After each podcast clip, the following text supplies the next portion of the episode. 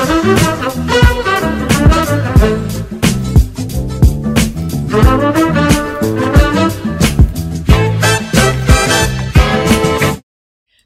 selamat datang di Lini Podcast, ngobrol lebih dekat tentang gaya hidup sehat.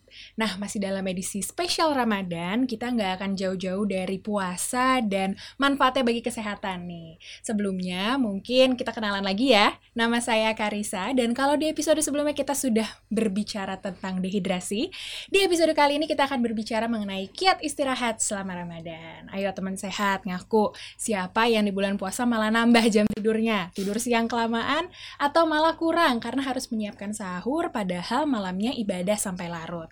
Nah, sebagai kaum rebahan, pasti penasaran dong gimana sih sebenarnya cara ngatur istirahat yang baik di bulan puasa. Tenang aja kita akan segera mendapatkan jawabannya karena sudah hadir bersama kita hari ini seorang guru besar dari Ilmu Gizi IPB University dan Ketua Umum Pergizi Pangan Indonesia yaitu Profesor Hardinsyah. Selamat datang Profesor Hardinsyah. Iya, gimana kabar Karisha? Baik, baik. Bagaimana tidurnya semalam Prof? Cukup? Alhamdulillah, rasanya sih cukup nggak ngantuk. Oh, Oke, okay, segar ya masih segar. Baik, uh, teman sehat, kita kalau bicara tentang istirahat pasti identik dengan tidur ya, Prof. Yeah. Sedang bulan puasa maupun bukan bulan puasa pasti mm. semuanya butuh tidur agar tetap sehat dan iya. bugar. Yeah. Tapi di bulan puasa ini identik dengan kurang tidur nih karena mm. ibadah dan sebagainya. Pertanyaannya begini, Prof. Apakah di bulan puasa maupun bulan bukan puasa kebutuhan mm. istirahat kita itu berbeda? Mm. Ya, uh, pada prinsipnya sih sama hanya cara mengelolanya yang berbeda ya. Oh, bagaimana tuh Prof? Ya, jadi uh, kalau misalnya di bulan puasa eh bulan tidak puasa hmm. pasti jarang sekali uh, orang bangun ketika jam 3 malam ya. Iya, mungkin Men beberapa saja. Ya, mungkin beberapa saja yang punya niat memang ibadah sepertiga malam akhir ya. Hmm.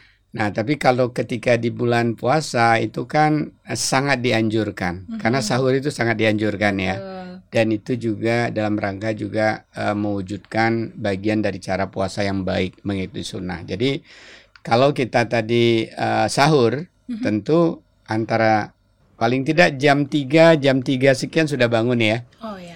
Kemudian ada imsak sampai subuh katakan 4.30 4.40 paling enggak satu jam minimal mm -hmm. kalau uh, ada orang yang barangkali harus bertugas mempersiapkan makanan mm -hmm atau harus uh, ingin rasanya berdoa dulu, hmm. ngaji dulu sebelum sahur, hmm. bisa jadi habis satu setengah jam ya. Yeah. Artinya kalau misalnya tidur jam 10 hmm. malam hmm. sampai jam 3 atau 3.30 itu kan berarti hanya 5 hmm. sampai lima setengah jam. Hmm.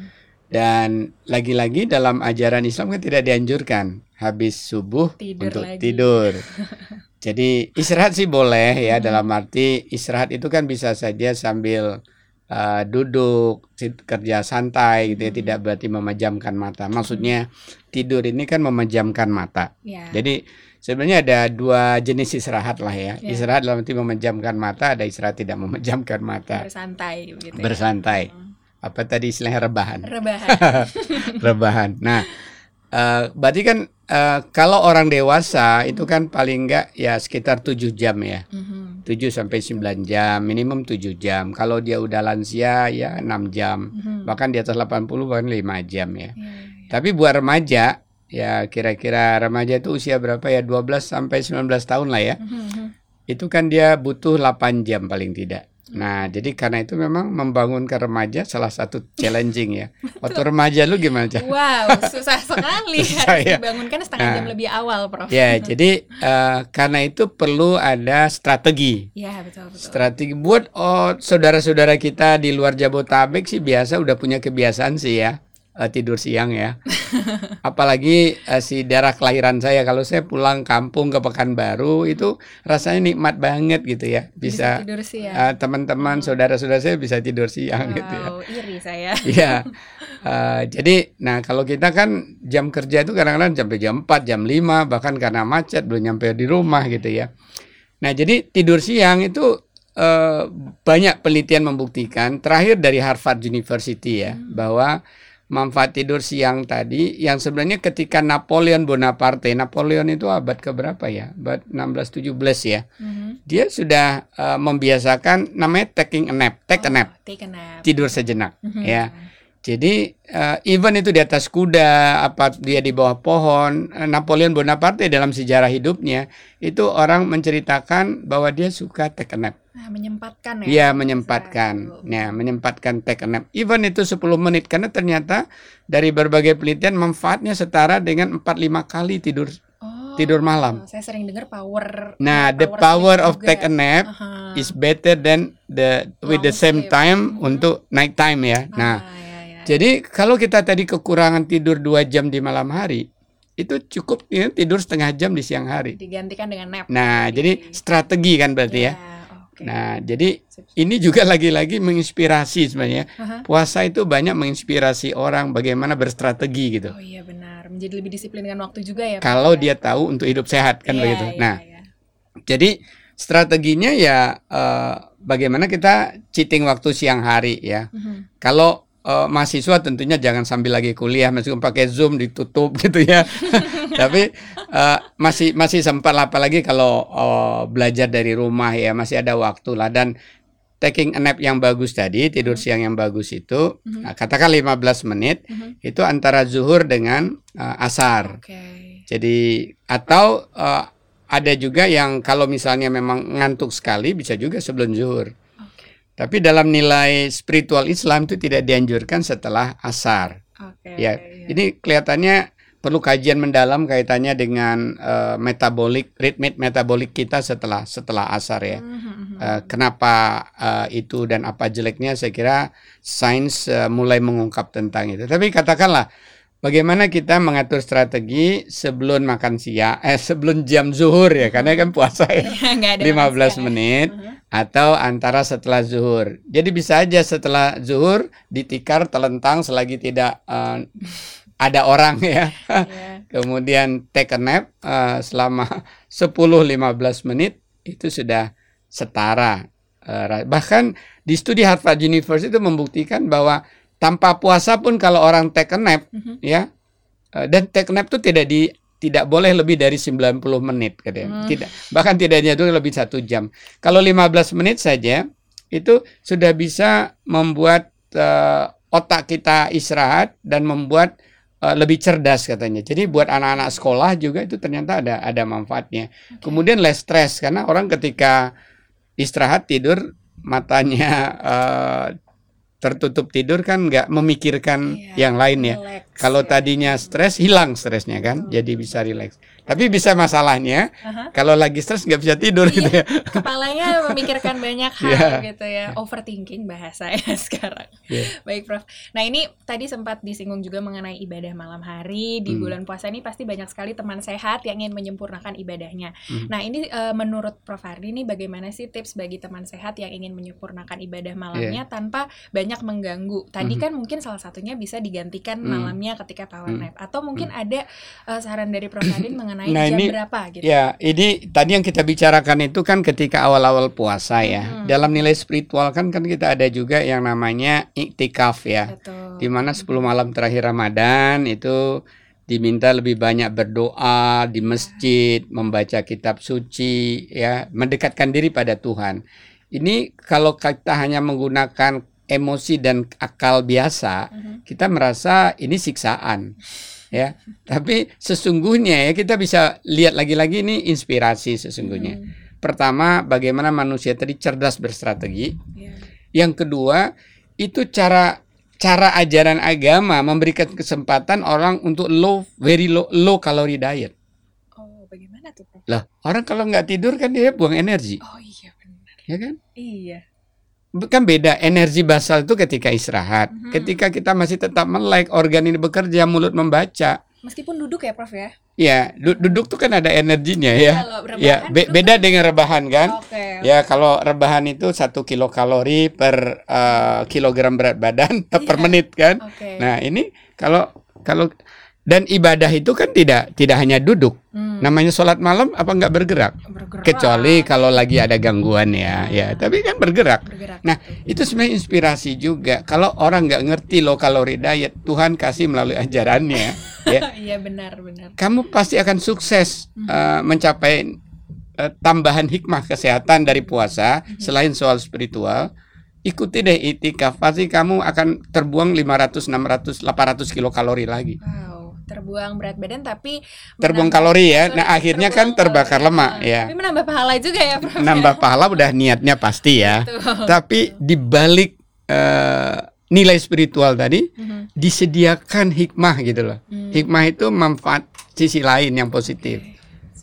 Nah, tadi kita sudah banyak ngomong tentang kurang tidur, bahkan mungkin Hmm. kelebihan tidur. Hmm. Nah, itu sebenarnya dampaknya bagaimana sih, Prof? Mungkin ada sesuatu yang terjadi di tubuh kita ketika kita kurang tidur atau kelebihan tidur, mungkin keseimbangan hormon atau bagaimana, Prof? Iya, betul. Salah satunya namanya leptin ya. Mhm. Nah, itulah hebatnya di bulan puasa. Ketika orang kurang tidur, itu kan leptinnya turun, grelinnya meningkat. Mhm. Tapi ketika dia melewati 20 hari pertama, dia kan udah terlatih menga- menggalikan nafsu. Iya. Jadi makanya itikaf tadi diberikan tiga mungkin ya. Oh, Saya nggak tahu kenapa karena- Tuhan menyuruh kita itikaf itu setelah hari eh, 20 hari puasa. ketika kita Menurut saya salah satunya ini nggak bukan dalil Al-Qur'an ya. Ini kan kita udah terlatih 20 hari mau lihat makanan, mm, sorry ya. Oh, udah. Eh, gua gua udah uh, anak siam saya puasa gitu kan ya. Jadi udah terlatih kan. Oke. Nah, tinggal kalau manusia kan nggak bisa nggak bisa dipaksa berolahraga kan. Hmm. Tapi dengan insentif, kalau kamu sholat malam pahalanya begini, kalau kamu bangun malam pahalanya begini, Jadi eh mau tidak mau ter- terbuang kan eh, sejumlah energi kita. Oke. Nah, ketika tadi oke leptin kita rendah, harusnya kan leptin kita normal, Mhm. grelin naik, Mhm. kan harusnya nafsu makan meningkat. Meningkat. Tapi nafsu makannya dikendalikan oleh inner iman kita yang tadi sudah tahan banting. Iya, iya, iya, iya, iya. Nah, beda dengan orang tidak ada niat, tidak ada nilai spiritual yang mengikat, tahu-tahu dia kurang tidur. Hmm. Pasti dia ya, pertama gangguan berpikirnya, ya, linglung gitu Iya, ya. iya, iya. Kemudian imunitasnya menurun, Hmm. ya. Kemudian eh, apa? Tubuhnya juga merasa lemah gitu. teman sehat yang suka begadang nih ngerjain tugas kerjaan tuh beda ya Prof Iya. dengan itikaf gitu. Baik, kita tadi sudah banyak berbicara soal Tapi buat teman yang tadi kurang tidur tapi dia biasa Senin Kamis puasa, Oh. menurut saya itu akan efeknya seperti padi ketika puasa Ramadan tadi. Oke, eh, sedikit demi sedikit lebih terbiasa juga Terbiasa. dibandingkan tidak sama sekali ya. Iya. Hmm. Oke, oke, oke. Kita sudah banyak berbincang soal tidur, Prof. Sekarang kita akan berbincang soal aktivitas Iya. sehari-hari. Nah, kan kalau di bulan puasa ini ada beberapa kantor Hmm. yang memberikan kebijakan untuk pulang lebih awal, jam kerjanya lebih singkat. Nah, ini pendapat Prof Harin bagaimana nih dengan kebijakan ini? Ya eh, dalam rangka menghargai nilai agama saya kira sih bagus ya Mhm. karena tidak berarti bahwa eh, tidak berarti itu menyatakan bahwa orang Islam tuh kalau puasa lemah.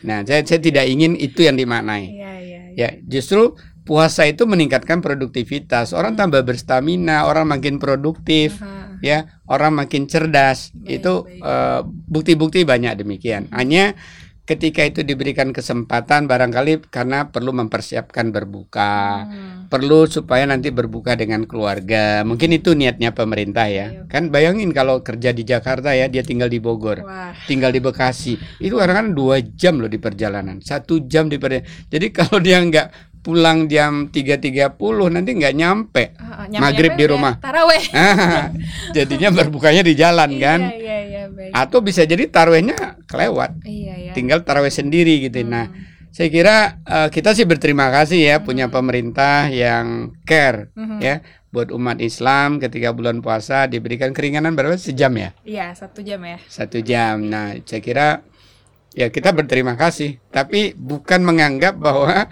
umat Islam itu lemah, Lemah jadi nggak bisa ya. bekerja. Ayo pulang cepat gitu, enggak. Oke, oke, oke. Padahal sebenarnya kita bisa lebih kuat, lebih Iya. produktif juga ya. Tadi kan Prof bilang juga lebih disiplin dengan waktu, Mm. strategizing gitu ya. Mm. Oke deh. Nah, ini eh, pertanyaan pamungkas juga nih sekalian mungkin penutup juga dari Iya. Prof Hardin. Ini banyak teman sehat yang bertanya gimana sih sebenarnya Mhm. strategi menyusun eh, jam istirahat yang tepat di bulan Ramadan Iya. secara rangkuman gitu, Prof. Ya, eh, pertama tentunya tergantung pada hari keberapa Ramadan ya. Kalau niatnya memang tadi akan ada itikaf pada 10 hari yang ketiga. Jadi aturlah strategi untuk kita bisa itikaf tuh syarat pertama fisik kita bagus, mindset kita juga bagus, brain kita bagus. Kalau enggak nanti sakit-sakitan di 10 yang ketiga.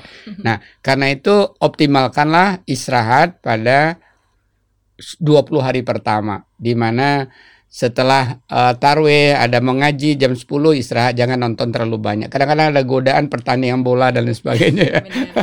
Buat yang hobi nonton bola atau ada eh, konser apa dari luar negeri biasanya gitu ya. Mhm. Oke, jadi upayakanlah jam 10 setengah 11 itu udah tidur jadi dapat waktu 4-5 jam atau sekitar 5 jam sebelum melakukan sahur ya.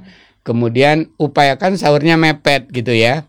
Jangan sahurnya jam 2 gitu. Jadi kan tidurnya jadi sedikit akhirnya baw- bawaannya jadi tidur lagi setelah sahur sering kali tuh akhirnya kebablasan eh, subuhnya. Nah, jadi kalau tadi dipepetin ke imsak, maka setelah itu bisa langsung ibadah, bisa menggerakkan badan dan itu bisa digunakan untuk aktivitas fisik ringan. Lagi-lagi supaya semakin banyak kalorinya terbakar, Mhm. ketosis mulai terjadi. Ketosis itu pembakaran lemak kita terjadi, Mhm. Sumber energi, maka itu dahsyat sekali bisa 5 cm lingkar pinggang Wow. ya. Selama Ramadan 5 cm lingkar pinggang bisa berkurang ya. Baik. Nah, kalau dimanfaatkan tadi pagi. Tapi saya kira itu nanti episode khusus ya. Ada. bicara aktivitas fisik. ada. Nah, berstrategilah supaya di siang hari ada take a nap ya, istirahat sejenak. 15 menit cukup. Baik, terima kasih. Ternyata mudah ya untuk mengatur eh, strategi istirahat ini. Semua orang bisa. Terima kasih teman sehat sudah eh, mantengin terus episode kita hari ini. Dan di episode berikutnya tadi sempat disinggung kita akan berbicara soal kiat olahraga selama Ramadan. Jadi jangan ke mana-mana, pantengin terus setiap hari. Kita bakal upload episode baru di YouTube channel dan Spotify Lini Sehat. Nah, terima kasih Prof. Hardin sudah Sama-sama. Karissa. Teman-teman jangan lupa jaga protokol kesehatan dan jaga kesehatan dan keselamatan selalu. Sampai jumpa di episode berikutnya. Dadah.